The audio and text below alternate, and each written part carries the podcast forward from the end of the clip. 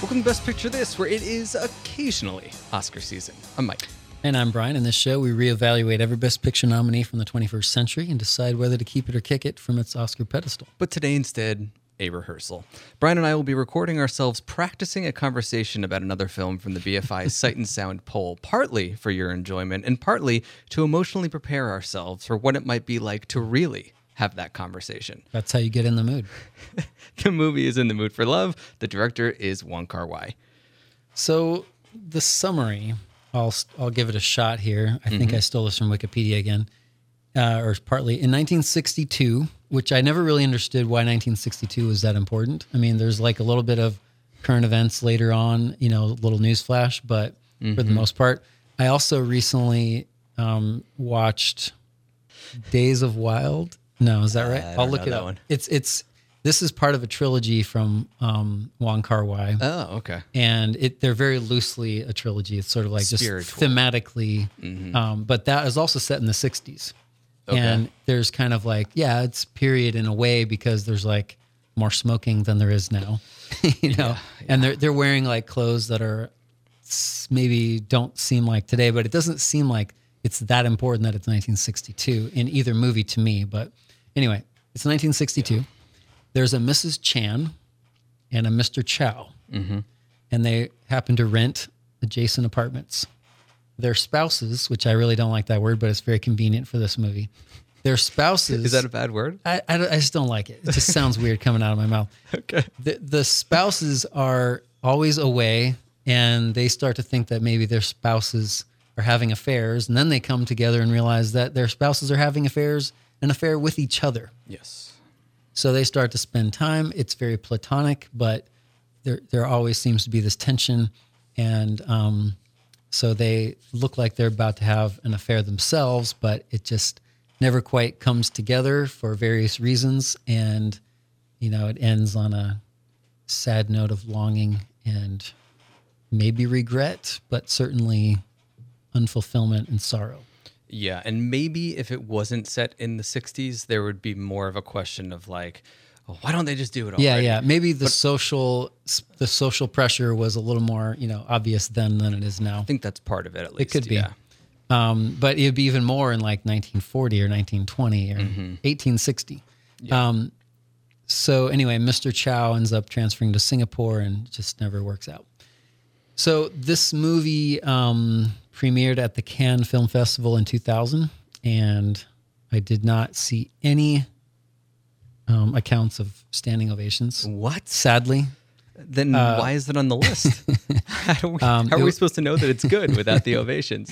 It was nominated for the Palme d'Or, which is their top top movie. Um, uh, the actor who played Mr. Chow um, won Best Actor, the first Hong Kong actor to win the win that award. This movie has been on lots of top best of lists. Um, 2016, it was number two of all time by the BBC. You know what number one was? The 2016 BBC poll. Uh, Mulholland Drive. Mulholland Drive. You're right. Nice. um, and lots and lots of other big time polls. Um, it was in the Sight and Sound, which is why we're doing it. It was uh, number five on the critics poll, and it was number nine on the directors poll. So it was pretty pretty high up there. Uh, Peter Travers said this: "In the hands of a hack, in the mood for love could have been a snickering sex farce." In the hands of Wong Kar Wai, this film is alive with delicacy and feeling. He's right. That's true. But he's kind of describing a totally different movie. If it was a wild sex farce, this movie is all about restraint and wanting something you can't yeah. have. And um, yeah, so it's, I'm I'm not sure that's a very fair comparison. Sofia Coppola um, said this was a big inspiration for her in Lost of Translation. Mm, I could see that. Um, so we have a few questions and then uh, we wrap it up. Okay, so there is a lot of food in in the mood for love. There is. There's a lot of stops at the noodle shop, the mm-hmm. scenes at dinner, dinner in restaurants, dinner in bedrooms, conversations over dinner in mm-hmm. apartments, conversations about dinner and what our spouses eat, and if emulating that can get us closer to them somehow. Mm-hmm. What do you think that's all about? Is there meaning to all of the eating in this movie? Um, well, I think that it is partly a function of the everyday mundane things that we go through, the kind of rhythms. You know, you're going from meal to meal, um, and it's just kind of like it's a convenient uh, meeting place. Lots of conversations happening. I think it's also because these are characters who are uh, perpetually hungry emotionally. You know that they they sort of are left to the side by their spouses. That disgusting word that you brought up before, and this is kind of the closest they can get to feeling emotionally full. They never consummate their marriage, so kind of eating together is like the closest they can get to sleeping together in a way. That's sort of how I saw it. Yeah, I could see that. I think that that's one of the masterful things about this movie is how all these kind of um, repeated elements they do kind of all suggest the theme. I didn't really think of that in your, but but you kind of trust the director. Yeah. like all of the super slow mo um, smoke wafting up. It's like it, you know that's kind of like representing the like the desire and you know the this kind of heat in this relationship. And there's so many things like that. Like there's a lot of scenes with rain. There's a lot of um, you know red. There's a lot of black. There's a lot of um, narrow you know hallways that make it feel kind of cramped. You know, and there's a lot of like pressure on these, uh, you know, to kind of keep it keep everything hidden. And Wong Kar Wai just keeps repeating all these images in different ways. There's a lot of mirrors, a lot of windows. Um, like you know, we're getting like a look into this com- into this relationship. Um, so yeah, I, I think I think that um, in, in some ways I would I, th- I think some directors would maybe those things would get kind of old, but I I feel like as the movie went on, I, I I was finding myself trusting the director more and more that these were all on purpose. And again, with a lot of these, the better the best movies that that you see, it's like I think this would be interesting to rewatch, looking for those kind of elements and seeing how they, they put this thing together. Yeah, yeah. It's it's such a great looking Yeah. movie, and the, Surprisingly so, really. Like why? because in some ways it doesn't it's like where, where what are the sets Stairca- oh, yeah, yeah. staircases boring A apartments dingy old apartment. yeah it's like mm-hmm. it's like a really boring place to shoot a movie Yeah. but yet they make it look so great. And and um all, a lot of the angles are interesting. A lot of the focus is interesting. So much of the beauty in this movie, I think, plays in contrast to the mood of these characters. The beauty almost betrays the characters in a way because you have you have a world full of warmth, like you were saying, and and lush colors, rich red walls and very colorful dresses and then you have these two characters who are like ghosts that drift through the scenes and like make no connections with anybody and the eating motif I think just kind of speaks to that yearning.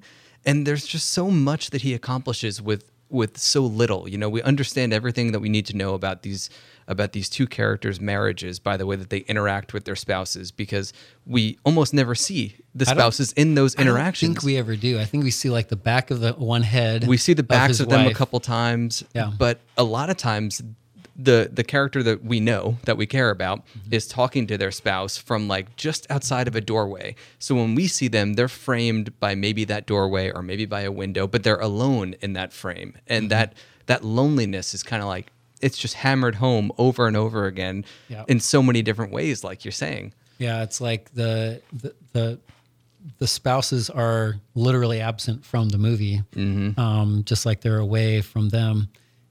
um, it kind of made me wonder, like, what are we supposed to think about these spouses? Are we supposed to dislike them? I mean, there's a there's a point where um, the the Mr. Mr. Chow and Mrs. Chan are kind of they're talking about how these emotions they're kind of comparing themselves to their spouses like what would i do in this situation? You know let's act it out. But also are we doing what they're doing? They're kind of like asking themselves this moral question um, and i think that's why mrs Ch- mrs chan won't go all the way with him because he she doesn't want to be just like them um, but i just wondered what your what, what do you think the impact is of not ever really seeing them Well, it definitely makes us side with these two characters for sure. Um, which you know you should if they're the only two on screen. But are we supposed to dislike their spouses? I think yes, um, especially because there's a lot of conversations where um, kind of ancillary characters say stuff like, "Oh, you know, yeah, she's not." She's not here right now. What she didn't tell you that she wasn't going to be here now, and then the husband has to say, "Oh no, she she kind of forgets to tell me these things." A lot, of lying and yeah, make- making them look bad because they didn't know. As, yeah. he highlights multiple times that that, that there's just kind of no connection here. Um, and to be having an affair with someone right across the hall like Yeah. the balls on these people. So uh, I, I think that it's pretty clear that we are supposed to dislike them. But at the same time the movie shows that when you open yourself up in a certain way to people then you know feelings can creep in i think that Yeah. he even says that at some point you know before you know it feelings emerge or something Yeah. but you have to go through those motions first. Juan s- said in an interview to LA Weekly, the role of Tony, which is Mr. Chow in the film, reminds me of Jimmy Stewart in Vertigo. Jimmy Stewart's role. Mm-hmm. There's a dark side to the character. He said, I think it's very interesting that most of the audience prefers to think that this is a very innocent relationship. These are good guys because their spouses are the first ones to be unfaithful, and they refuse to be. Nobody sees any darkness in these characters, and yet they're meeting in secret to act out fictitious scenarios of confronting their spouses and of having an affair. I think this happens because the face of Tony Leung, which is the actor playing um, Mr. Chow, is so sympathetic. Just like he said, just imagine if John Malkovich were playing this role. you would think this guy is really weird. It's the same in Vertigo. Everybody thinks James Stewart is a nice guy, so nobody thinks this character is actually very sick. Unquote. It's a long quote, but I thought that was pretty interesting insight into Yeah. his own movie. Um, yeah, like they're likable partly because maybe they're both very good looking people. You know, they seem like they're I, I don't know, but but yet they are kind of in a way they're also cheating on their own spouses and they're not confronting it and so anyway, I thought that was interesting. He said that he sees like a dark side to the to the character. I definitely think there there is a dark side, but it, it's complicated because they're the victims, and you know Yeah. they were the ones who who something was was done to them first. So they're the ones who are hurt and who are left alone, and so their actions, even if they are dysfunctional, are kind of from a place of trying to cope with that rejection and that grief in a way, where they're I mean, uh, we don't know. I guess we didn't see their relationship before this affair started. So, I mean, they both might have been neglectful to their their spouses also. That's also what's really interesting because you know the director has to make a choice of the beginning, middle, and end of the story, and they're um, you know because just like we don't see their spouses at all, we don't know what their relationships are like. It's just we're getting a very selective look here. Um, uh, something else about the style I thought was interesting is um, the music. For one, you know, you get these, you get this Nat King Cole in Spanish, singing in Spanish, and then there's another, some other kind of like Like a waltz sad violins with a waltz on top of it. yeah. it's kind of interesting, and they they kind of repeat each other. And that's another one where I thought, okay, Wong Kar Wai is doing something with this music, um, and I wasn't entirely sure. I have a I have kind of a clue, but um,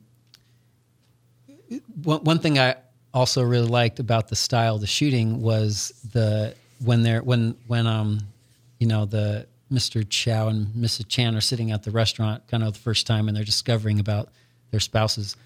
There's these weird pans going back and forth, like when they when they when they what you know the conversation is like a slow pan and then it's a quick pan back and forth it's very disorienting uh, unusual but it again it's like how the form is like contributing to the meaning of the story and like showing how big of a revelation this is and how Yeah. you know they're they're really trying to understand what each other knows and and who who knows what 1st mm-hmm. so i thought that again it's an example of the cinematography and the directing really it's very sophisticated uh, Up till that point, I don't think the camera moves. I could be wrong about that, but if it does move, it's very slow. You mm-hmm. know, it might just be in zooms or slowly going down a hallway or something. So that that moment does stick out a lot because Yeah. it's such a. It, if the camera moves before that moment, it's very graceful, and that moment is jarring. You know, mm-hmm. it's kind of a really quick pan left, pan right. Yeah. and the rest is is so kind of it drifts along and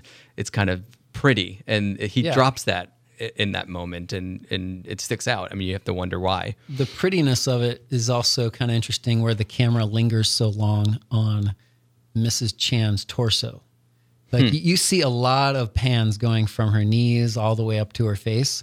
Like you're, and in some shots, like you just see like her hips moving, you know, into in and out of the of the scene and things like that. It, it's it's repeated multiple times, and I just I kind of also wondered that we wondered about that. Like we're sort of being part of the, com, you know, we're we're being kind of complicit in a way in um, A voyeurism type of, type of yeah, deal? I think I think that's kind of what it, what's going on there. I mean, just like Mr. Chow is kind of like he, he's trying to like not check out his neighbor, not you know he knows that this is this pretty woman who lives next door, but yet it's almost unavoidable in a way um, that he's going to notice her. And his friend, you know, at the bar kind of says that like, um, "How do you live next to this beautiful woman?" or something to that effect. that friend. Yeah. that was the one character where I, I, I was kind of thinking the whole time, would he be friends with this guy? yeah, I know. It seems a little odd, right? here, give me 30 bucks because I just went to a prostitute and I, I need to pay her back. I signed him uh, really? an IOU. I'm going to, why am I paying for this? He's like, I, I got to keep 10 for myself, though. You can have all the rest of my money. And let's go, let's go get something to eat yeah. with your money that you just lent me. So I'm starting to sound like a broken record, but this is another movie in the Tight 90 Club. It is. I think it was 98. 98, yeah. Um, so you know I love that, Mm-hmm. but only because Wong Kar Wai does so much with so little here. So I, we were kind of already talking about the framing of those conversations with the spouses and how we only see one side of the interaction and how a lot of the times the characters that we are following are kind of in boxes all by themselves. W- was there anything else that stuck out for you as kind of moments of um, if you want to call that minimalism, but where you know we're seeing that cinematic shorthand and learning a lot about the characters, about this world, but not really being told. Well, I thought one of the really interesting things was the, um, you'd see some shots where like the two of them are in an alleyway Mm-hmm. and then there's a shot where just one of them is standing there.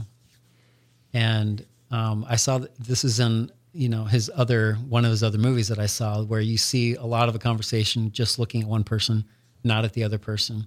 So I think in some ways that's kind of amplifying the, the loneliness of these of these characters. Um, yeah, just the whole. I, I don't know. It- It's it's another movie where every shot seems to be worthy of like let's pause this and think about why he's doing it because everything seems to be very on purpose. Yeah, but also indirect in a way, you know, because there's never really those loud dramatic scenes where someone has dialogue explaining what the conflict is or why they're mad or what they're mad about. Um, all the important stuff happens in between the lines. I mean, even the these rehearsals that they do, you know, we're we're going to try to sort of act like our spouses going through the motions of starting up an affair so that we can understand that in some sick way and then that's kind of like partly to get back at them but then partly to get closer to them at the same Yeah. at the same time but it's always at an arm's distance because they're not actually connecting to each other in any real way and they're not connecting with their spouses Yeah. either Yeah, it's a very strange relationship and how it it seems to increase their own intimacy with each other mm-hmm. while they are practicing how they're gonna you know take this bad news from their spouses. but they have Mrs. this buffer Chan. between them the whole time. You know, they, they they sort of want that connection with each other, but they put this filter in between of like, well, we're just using each other to kind of understand the motivations of the ones that we love. So I'm gonna give a possibly golden take, but also possibly be completely wrong about this because it might just be that I misinterpreted the movie. Okay. But as I was watching, it might again, it might be because we just watched Persona, an mm-hmm. eight and a half, you know, very strange, trippy fantasy. You know, you can't tell what's real and what's not. After watching those movies and then watching this, I was really drawn. My attention was really drawn to the repeated scenes that happened at least a couple different times. So one example is when they are parting after getting dinner. I think it's for the first time, and they're starting this rehearsal thing. That's not what my husband would say. It's what she, what Mrs. Mrs. Chan says. And then, without really any explanation, there's a cut, and then he's asking it again. And at first, she's like cold, turns away, seems like she's upset with him, and then you know, it's a, you know, base kind of a strange edit where it cuts again. He, he repeats the line, and this time she cries. And then there's another one where um, the scene repeats where uh, Mr. Chow, I think it's, I think Chow is the man and Chan's the woman. I'm pretty sure, but Mr. Ch- I, I, how I've been doing it, so I'm going to stick with it. I'm sorry if I got that wrong. Um, but then uh, Mr. Chow tells her in the alleyway, "I'm going to go to Singapore. Um, I'm saying goodbye." And they're both. She's sad, but they're both like totally stoic, no emotion whatsoever.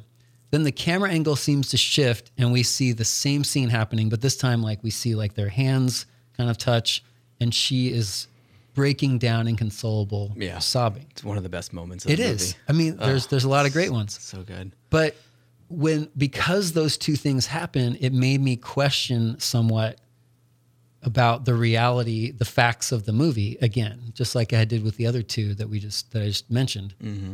And I'm wondering, like, is Mr. Chow like, is this like a fantasy that he wishes she would have reacted like this, hmm. or I mean, the fact that they're rehearsing it and then the second time it's different, I don't think it's that clear that, oh, this was just another rehearsal. Like, let's try it again, but you know, maybe that's all it is. And and so in that case, I'm I'm wrong about this. But I kind of wondered if there is like from that break, like some of this is fantasy about what he kind of wishes would happen. Which leads me to toward the end of the movie, where again in the summaries, and I read a couple different summaries because I like, wait, is that really what happened? Because that's not what I got out of it. When he's in Singapore, she shows up at his apartment. Mm-hmm. She, he sees a, re- a cigarette with lipstick on it. Yeah. And so you're like, okay, maybe she was there. And then you see a scene of her in the apartment. Yeah. And I think they're out of order chronologically. Mm-hmm. Like he sees the cigarette first, and then you see her there. Yeah. And it's got this weird haze on it, like you're looking through a window. And I'm like, is he fantasizing, wishing she were there? And, you know, they never actually meet up. And so I wasn't really sure what the reality of it was. According to the summaries, like, yeah, he, he she visited the apartment, but they just never crossed paths. And then later in the movie, he goes back to their original apartment and um, she's living in the, you know next door with her son, but she never he never crosses paths with her again. So it's just a lot of missed opportunity, and then you know kind of goes from there. But I- don't know if I'm like way off base like you were with Taxi Driver. You know, if you remember remember that, Yeah. that I, I. I remember. Yeah. it was dead on. I, I stick with it. so what? How did you react to those like repeated cuts like that? Yeah. Um, to me, I think I just took it more as hammering home this idea that these characters are kind of unable to give themselves an authentic experience and they're just withholding connection to each other out of either fear of losing their spouse or fear of becoming um, you know a cheater becoming as low in their minds as their spouse sunk um, eh, you know, for some kind of betrayal. And so they kind of keep doing these rehearsals, which don't give them, it's almost like a moth to the flame. Like we want to understand where this all comes from and we want to experience sort of new love as a way of maybe revenge or maybe just starting over. But every time we get too close, it's like too scary and we get burned and we realize, oh, we don't want that. And it's a good thing that we have this layer of authenticity in these rehearsals in between us so that it's easier to detach. Mm-hmm. That's how I was taking it. But I, I do love the way that he the way that he edits all of those scenes together. Yeah. And you kind of forget about it toward the end and you're in you're in the emotional depth of that one scene where they're leaving and then you realize oh this was actually another rehearsal and Yeah, he's saying yeah. don't cry this is you know it's not real it's just a rehearsal Right. and man that that's like a gut That's really that powerful. happens. It is, yeah. Um, and I I kind of wondered if, again once you know that there's certain themes, then you look back and try to interpret them through that lens. Which I think it's like you know art is teaching you how to interpret it. Um, Yeah. Which I think is really uh, really again it's very sophisticated. But the second chance idea, like, are is there a way to start over on a new love like this, or can we not? But and while the, while they're contemplating that, they're actually getting second chances at these rehearsals, and trying a different way. May- Maybe respond like this. Maybe that was too cold, and you you know, you wouldn't he wouldn't really say it like that. It's just a form of distraction, though, by by diving so deep into this, uh, you know, staging a play. Basically, Yeah. What are they actually doing? They're not getting to know each other any better. They're just teaching each other about their own respective spouses, who they're maybe trying to forget or maybe trying to get closer to. It's a really interesting balance, but I definitely didn't think that that it was fantasy because the ending we're kind of at this uh, is it like a buddhist temple It's called Angkor Wat. It's a yeah, it's like a religious. it's a site. it's a site where that you know at one point was pristine and glorious and amazing but now it's very aged and rusted and crumbling and old and the camera takes a lot of time kind of Yeah. studying the the the kind of decayed beauty of this place and how I don't know, the original meaning of that structure has changed and it's kind of become an artifact of history now, just like their relationship. There's there's some kind of title card that says something like um, that era is over and everything that every opportunity that it contained is now dead or something along those lines. And then we move into this into this sort of visual representation of um, I don't know, a physical piece of history. And I think that memory is is like that also. One of the one of the t- working titles was Secrets, which was seen as not very distinctive and bad title, but it's I like in the mood for love. better. partly partly what it's talking about. but I also love that he whispers the secret into Yeah, into the hole. So That is good. um, what else? I have a few uh, production notes here that are kind of interesting. okay, Um, so Wong Kar Wai is he's known for being spontaneous, just like Ingmar Bergman is like, hey, go do this, and then we're going to film you, and we'll figure it out later what it all means. That's Okay. kind of similar to his attitude. Um, he had a he had a cinematographer Christopher Doyle who also is all about a jazz like spontaneity. Um, they took 15 months to shoot this movie. wow, 15 months. It's usually like 30 to 50 days, Yeah. you know, for most movies that you see in Hollywood. They took 15 months. and they were still able to edit it down to ninety minutes. I know, 98 minutes. um, so it's set in Hong Kong, but they ended up um, doing a lot of it in less modernized neighborhoods of Bangkok. And they did a lot of shooting in like hotel scenes and things like that. But I- I thought that was interesting because the world of this movie looks very convincing. Like Oh, yeah. I don't Yeah, really yeah. think of it as being like, oh yeah, this is from 40 years or 40 years earlier Mm-hmm. when it was set. Um, it just it feels like they must have found a place to look just like this because it looks all very legitimate. And I wonder too if they did something um, in in post with Some of the coloring looks it almost looks like Technicolor or Yeah, something yeah. in, in some parts where they're they're coming out of a taxi cab and the top half of it is red. And man, Mm-hmm. it's just the brightest, richest red that you can have on screen. Just Yeah. like a lot of her dresses, you know, the bright greens and the deep golds. I mean, it it it has that Technicolor feel of almost being painted, almost being Yeah. too bright to be real. that's how it is in the, that the first movie in this so-called trilogy called it's called Days of Being Wild it's from 1990. Um, there's a lot of color, you know, looks like a lot of color production on it as well. So I think that's kind of a theme that he has.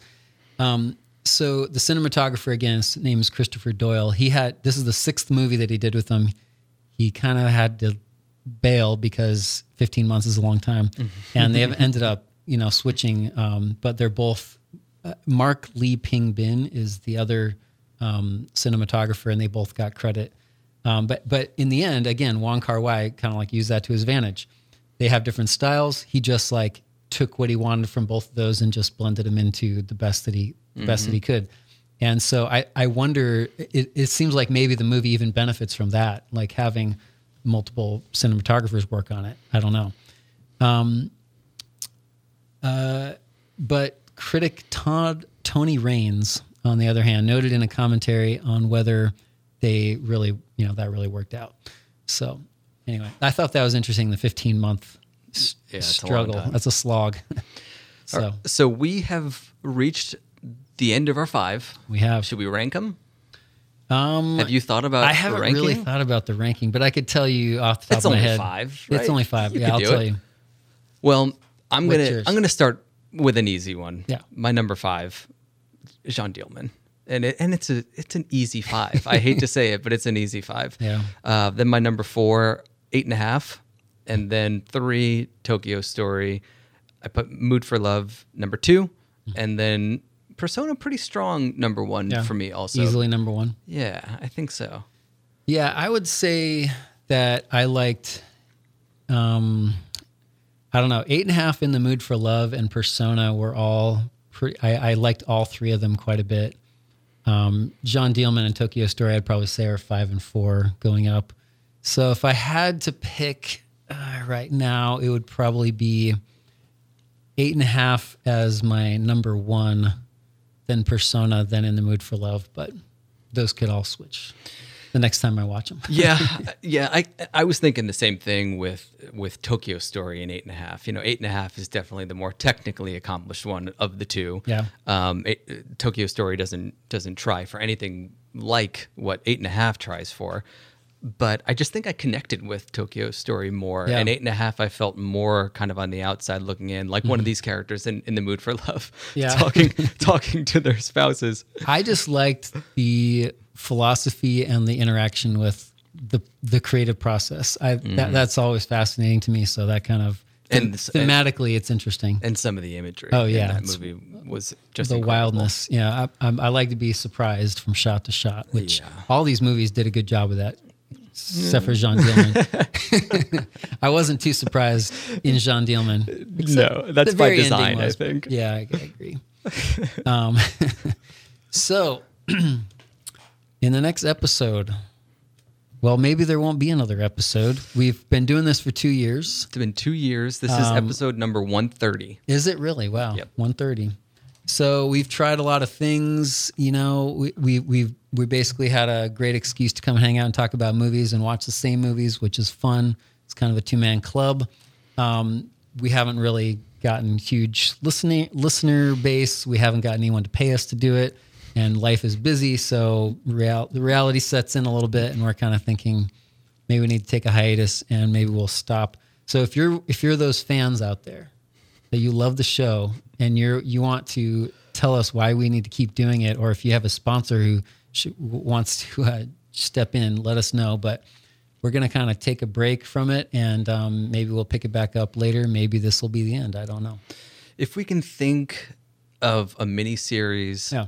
that excites us, then I would love to come back and, and do and do more episodes. Yeah. If someone would want to pay us, I would love to come back. We would do- and do more episodes. We would do all the Sonic movies. I would someone would pay rather not do the Sonic movies, but if somebody was paying us, I would. Um, but yeah, I mean, maybe there will be other opportunities to, you know, to cover more movies. We're not going to stop watching or talking about them. So we'll be on social doing more stuff. Um, and until then, we'll be working on solo. Solo. We're going solo. There you go. We're doing solo projects. Working on books, working on our stories.